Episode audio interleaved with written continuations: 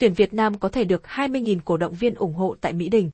VFF đang xây dựng phương án cho 20.000 người hâm mộ cổ vũ tuyển Việt Nam trong hai trận gặp tuyển Nhật Bản và Saudi Arabia tại sân Mỹ Đình ở vòng loại thứ ba World Cup vào tháng 11.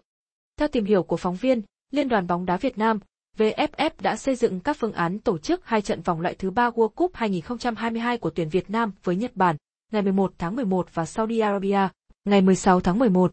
Trong đó, phương án mở cửa sân Mỹ Đình cho 20.000 người hâm mộ, tương đương 50% sức chứa sân Mỹ Đình được quan tâm. Các kịch bản này được VFF xây dựng dựa trên tình hình thực tế dịch bệnh. Những phương án này sẽ được trình bày với các bộ ngành liên quan trong cuộc họp diễn ra vào ngày 20 tháng 10 tại Bộ Văn hóa, Thể thao và Du lịch.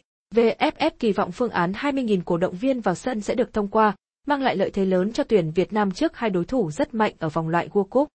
Trước đó vào ngày 11 tháng 10, trong công văn 3748 gửi các cơ quan ban ngành, Bộ Văn hóa, Thể thao và Du lịch đã đề xuất phương án cho phép đón khán giả với số lượng dưới 50% sức chứa sân Mỹ Đình. VFF sẽ có các yêu cầu cụ thể về phòng chống dịch cho số cổ động viên này. Trước đó, VFF đã quyết định sẽ không tổ chức các trận vòng loại World Cup trên sân Lạch Tray. Ý kiến này được câu lạc bộ Hải Phòng đưa ra sau khi sân Mỹ Đình chịu nhiều tai tiếng vì chất lượng xuống cấp ở trận tuyển Việt Nam gặp Australia hồi tháng 9. Nhưng trước áp lực dư luận, sân Mỹ Đình đã được khẩn trương nâng cấp nhằm đáp ứng các yêu cầu tổ chức trận đấu của Liên đoàn bóng đá châu Á, AFC, hứa hẹn mang tới bộ mặt mới trong tháng 11.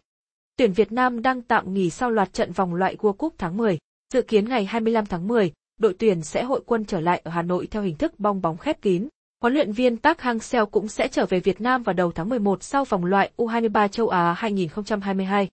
Đội tuyển quốc gia sẽ có khoảng 2 tuần chuẩn bị cho các trận gặp Nhật Bản và Saudi Arabia.